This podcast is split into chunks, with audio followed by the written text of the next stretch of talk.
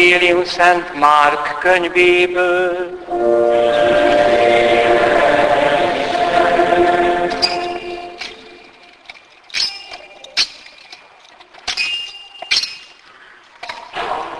Abban az időben Jézus elhagyta Tírus vidékét, és Szidonon át a galileai tóhoz ment a tíz város határába. Itt elébe hoztak egy dadogva beszélő süketet, és kérték, hogy tegye rá kezét. Jézus félrevonta őt a tömegtől, fülébe dugta az ujját, majd megnyálazott ujjával megérintette nyelvét. Föltekintett az égre, és így fohászkodott, és így szólt: Effeta, azaz nyílj meg! Azon nyomban megnyílt a füle, megoldódott a nyelve, és érthetően beszélt. Jézus megparancsolta nekik, hogy a dologról ne szóljanak senkinek, de minél jobban tiltotta, annál inkább hirdették. Szerfelett csodálkoztak és hangoztatták: csupa jót tett. A süketeket hallókká teszi, a némákat pedig beszélőkké. Ez az evangélium igéje.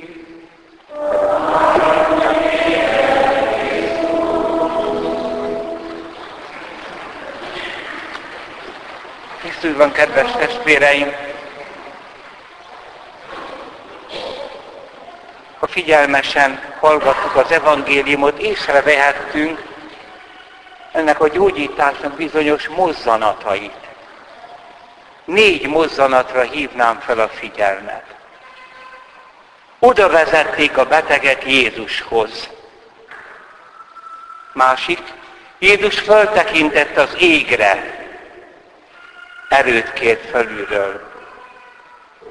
Aztán megérinti a fülét, nyállal megérinti nyelvét. És végül rászól: nyílj meg! Oda vezetik Jézushoz.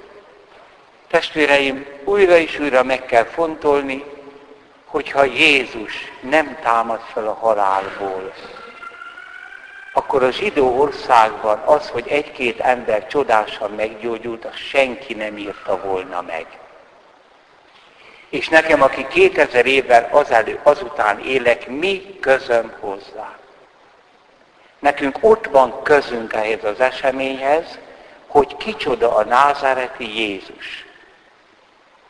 Föltámadásában, ragyogó, új testében, dicsőséges testében megmutatta negyven napig önmagát, és pünköstkor éppen a zsidók rádöbbentek, hogy egy az Isten, de három valaki lakja, Atya, Fiú, Szentlélek, és ő a Fiú.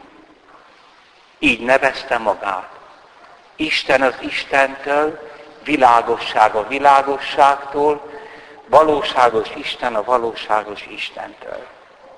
Tehát mit kell tenni a beteggel? Akarni a gyógyulását, de oda vezetni az Istenhez. Nem is kísérjük el őket az Istenhez, hanem pánikba esünk. Pedig imádkozni kell a beteggel együtt, érte, fel kell készíteni a szentgyónásra, a betegek kenetére, az áldozásra. Testvérek, úgy lezüllött a katolikus világ, hogy egy átlagos katolikus családba erről nem merünk beszélni, mert mit gondol a beteg? Hogy most meg kell halnia? Nem, meg kéne gyógyulnia. De nyugodtan ijedjen meg! Számoljon azzal, hogy én innét elmegyek. Belülről ő gondol is rá. És a szerettei magára hagyják ezzel a gonddal. Képmutató módon. Hiszen, ha megrendülök, hogy az egész földi életem nem olyan egyszerű, hogy a fogantatásom és a halálom megrendítő pillanatok, és így az egész életem egy nagy misztérium, akkor Isten elé állhatok. Isten pedig megvigasztal.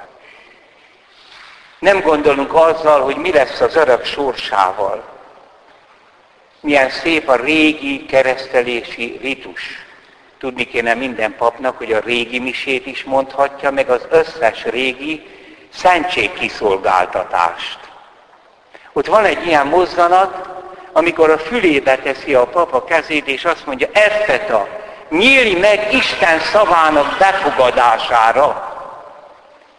Igen, tehát a beteget oda vezetni Isten elé, annyi, mint a gyógyulásnak még nagyobb erőterébe vezetni. Mert a, ha betegek vagyunk, akkor a lelkünk is beteg. Mi lesz velem? Rémület fogja el. És ez a rémületben magára hagyjuk. A semmivel találkozik hozott, most találkozhatnak a Teremtő Istennel. Milyen jó, ha hozzátartozok, imádkoznak vele és érte. És felajánlják nekik azt, hogy Jézushoz vezetik. Ha a pap említése megijeszt, akkor ez az ijegység képes előkészíteni a lelket az isteni vigasztalásra. De ma egy hisztérikus, hedonista világban élünk, ahol az Istennel való találkozás a hisztéria tárgya. Hisztérikus és hedonista kor, vagyis csak azért gyógyuljon meg a beteg, hogy újra tudjon enni, inni, élvezni az életet. Nem igaz. Ezért kár meggyógyulni. Hanem, hogy megismerjük Istent itt a földön, szeressük, neki szolgáljunk, és ezáltal üdvözüljünk. És megtanuljunk szeretni. A mai embernél sokaknál nincs életcél, mert nincs lélek, Isten örök élet. Az ember két végén nyitott emésztő cső.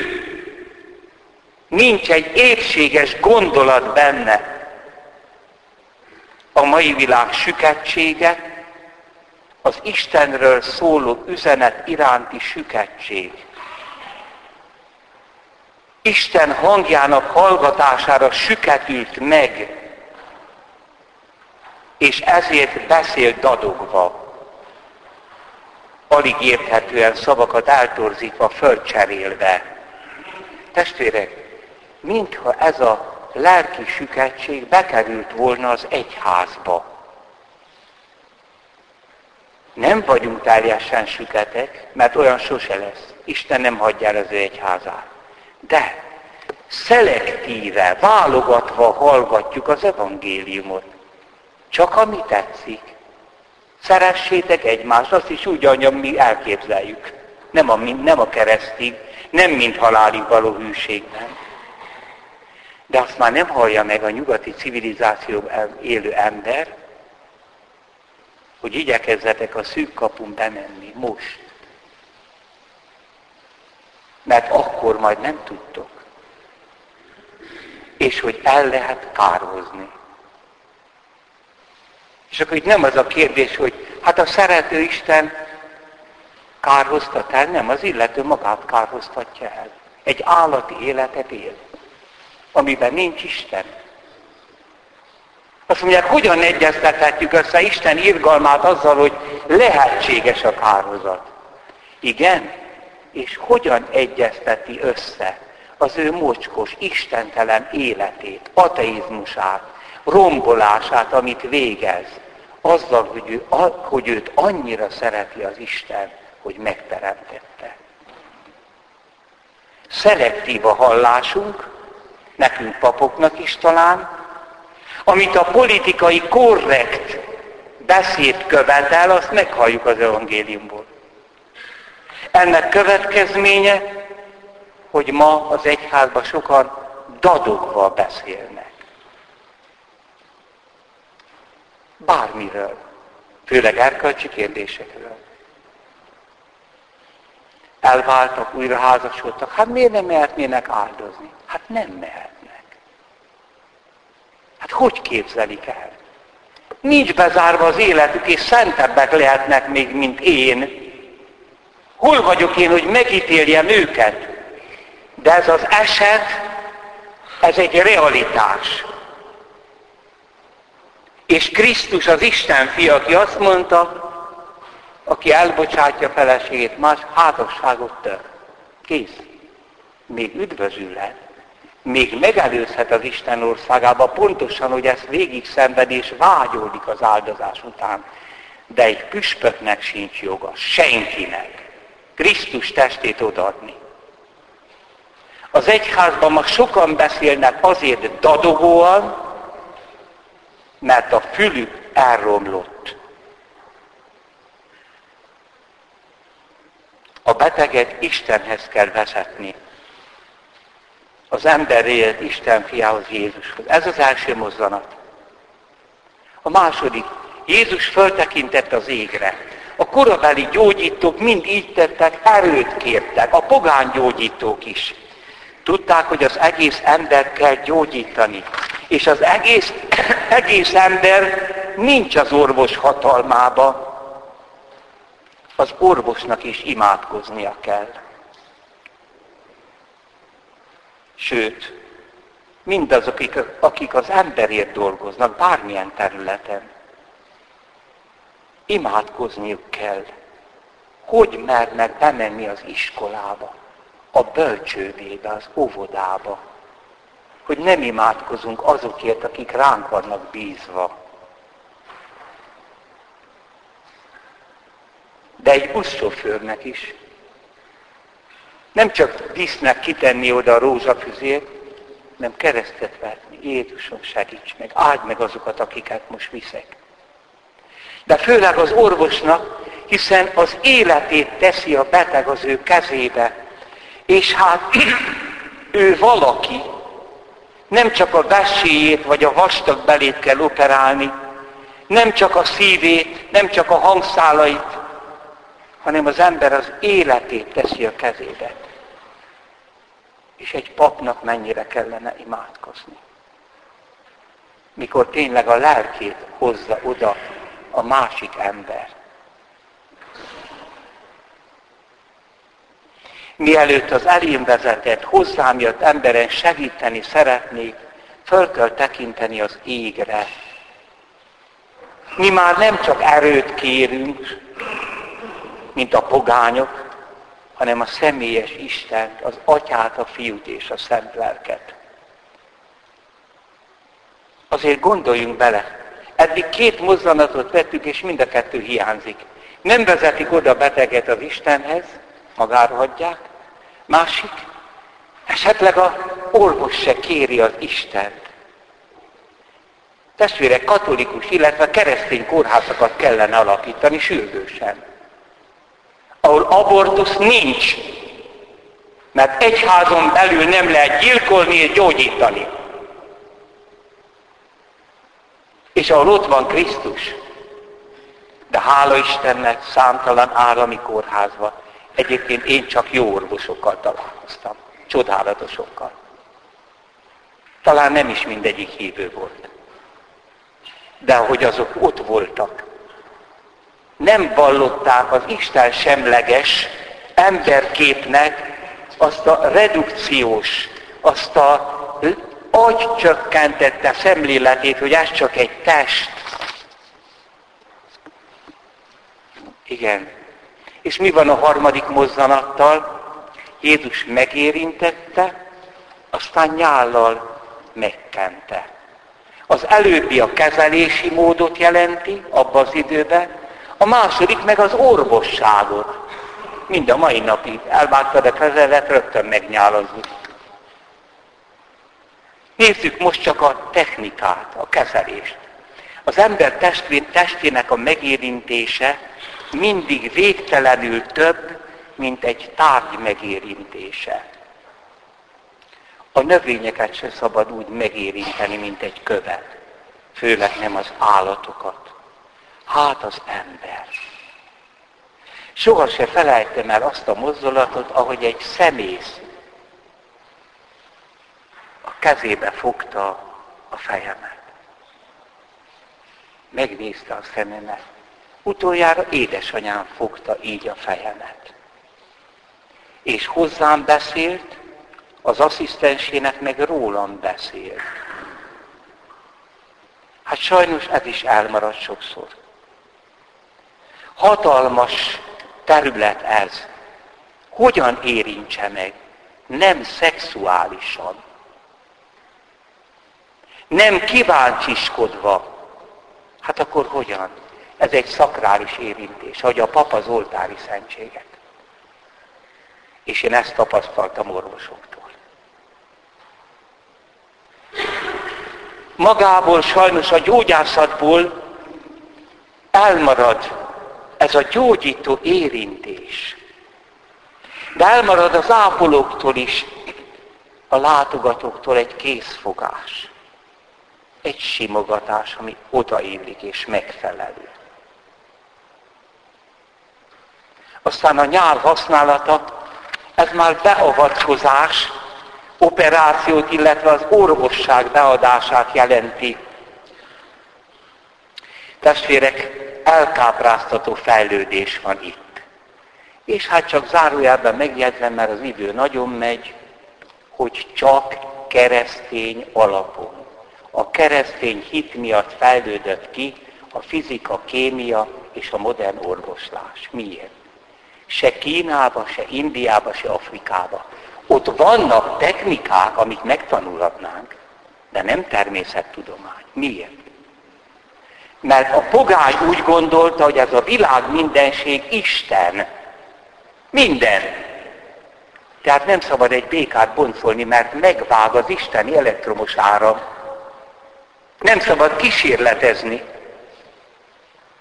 És ma a modern természettudományok egyes képviselői lekötik az anyjukat a római katolikus egyház ősi egyetemeit, ahol a teológia mellett már foglalkoztak biológiával, kémiával, távcsövet készítettek. Kiszakadt belőle. Miért a keresztény alap? Mert ez a világ nem Isten. Kutatható, hajtsátok uralmatok alá a földet. Persze nem azért, hogy átalakítsátok, ami most lett, hanem hogy alkalmazkodjatok hozzá. De leszakadva a keresztény összefüggésből, megmaradt a technika, meg megmaradtak a gyógyszerek. És hogyha csak a technika marad egy gyógyászatban és a gyógyszerek beadása, akkor az orvost megkísérti, mint ahogy mindannyiunkat, a karrierizmus, meg a pénzhajhászás. Nem egy fiatal orvos panaszkodott, elküldtem egy idős, bölcs, filozófus orvoshoz, hogy neki mondja el, nem engedi a főorvos operálni. Nehogy megcsinálja a pé há dolgozatát.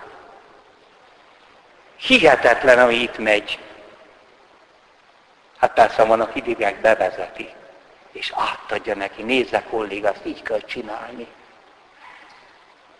És a pénz, ha bele folyik ide, testvérek, amikor jönnek a gyógyszerreklámok, és akárhogy megbotránkoztok, az egész homeopátia egy marhaság.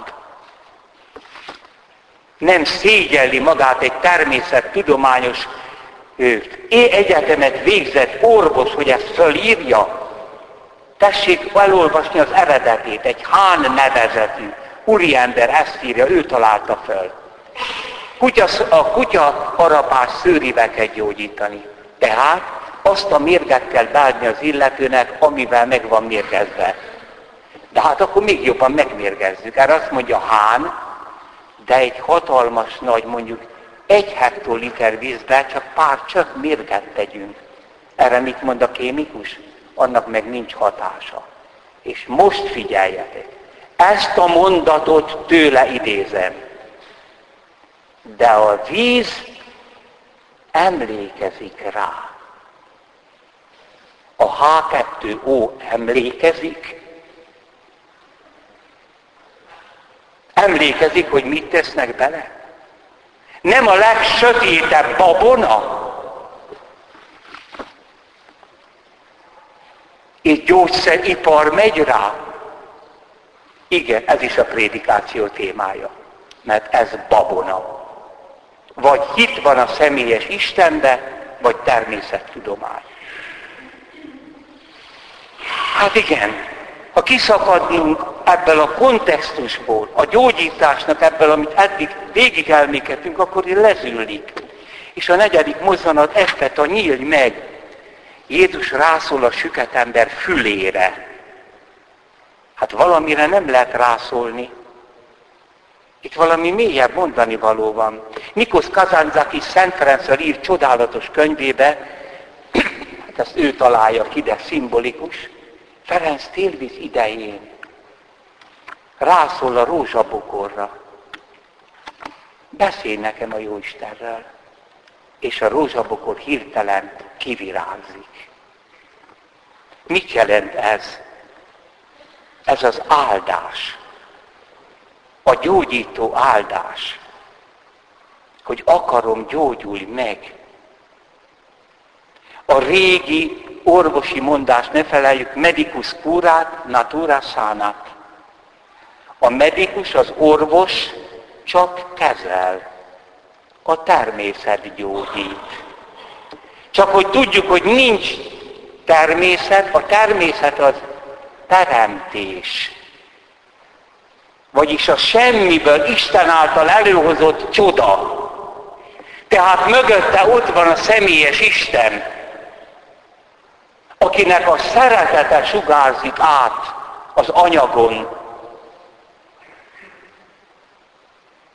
Az áldás nem úgy hat, mint a gyógyszer, hanem a gyógyulás beteljesítése.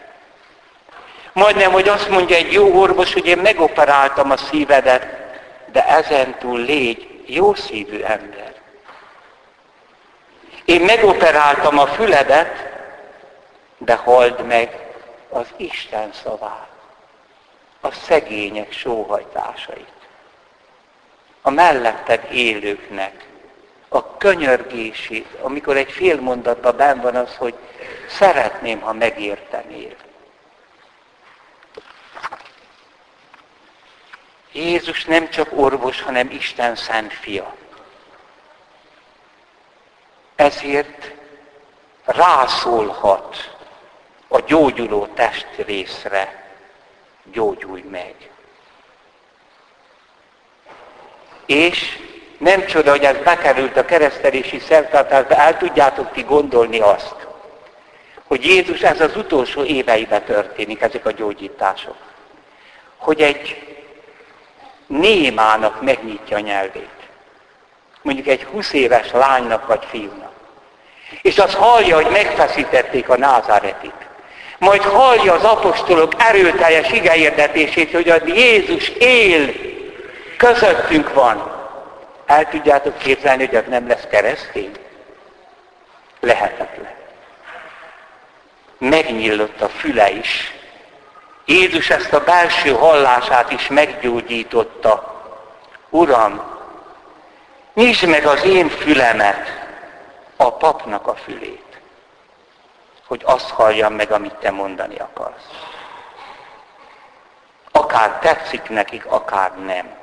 Akár tetszik nekem, akár nem.